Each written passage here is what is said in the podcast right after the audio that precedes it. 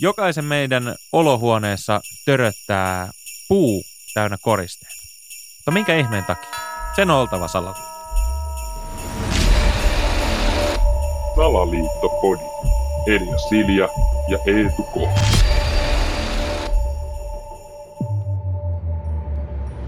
Joo, täällä ollaan ihan joulumielellä Salaliitto-podissa. Sulla on kinkkukin tossa jo uunissa näköjään. Kyllä, kyllä. töröttää. Mutta joo, joulukuusi, siis päivänselvä salaliitto näin nyt joulun kynnyksellä tässä, niin, niin, niin mi- mistä se johtuu? Miksi meillä töröttää tuonne kuusipuu olohuoneessa? Musta se on niinku hämmästyttävän outoa.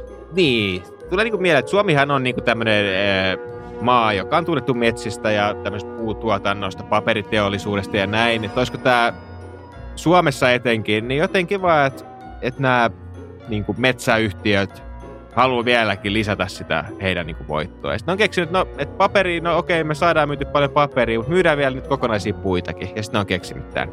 Joo, ja siis mähän on käynyt tämmöisellä joulupuuviljelmällä, ja sehän on siis metsänomistajalle hyvä tapa tehdä pientä lisätuottoa, kun sulla on siellä niitä pieniä kuusia, mistä ei sitten ehkä koskaan tule. Periaatteessa paperihan Mm. teollisuus ja metsäteollisuus pyrkii siihen, että sulla on niinku niitä isoja tukkeja, mitkä myydään sinne paperitehtaalle.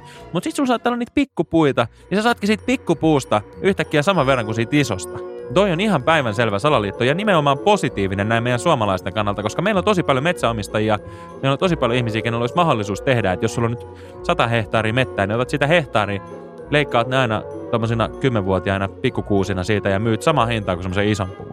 Niin, niin, joo. Ja sitten jos tullaan tänne Helsingin punavuoreen, missä me tällä hetkellä ollaan, niin just tuossa kun kävelin tähän studioon, niin katoin, niin siis oli tommosia 20 senttiä siitä mikkiständin kokoisia joulukuusia, myytiin 50.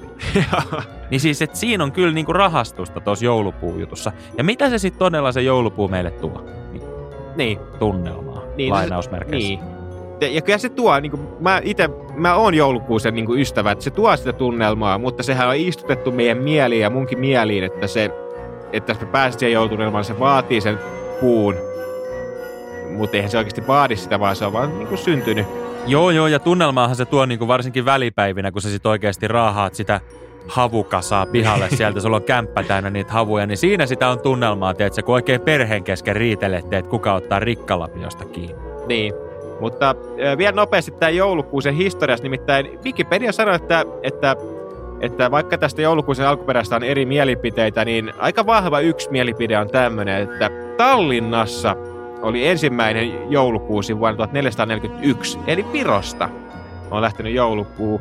Niin ehkä se on kuitenkin sitten parempi, että mieluummin kun sä meet sinne Tallinnaan ennen jouluaattoa, niin ostat sen joulukuusen kosen niin kuin Virovalkeen sieltä. Niin, tai sitten ostat sen lonkerolavan ja ripustat siihen ne valot kilmaan. Niin, se voi olla kans.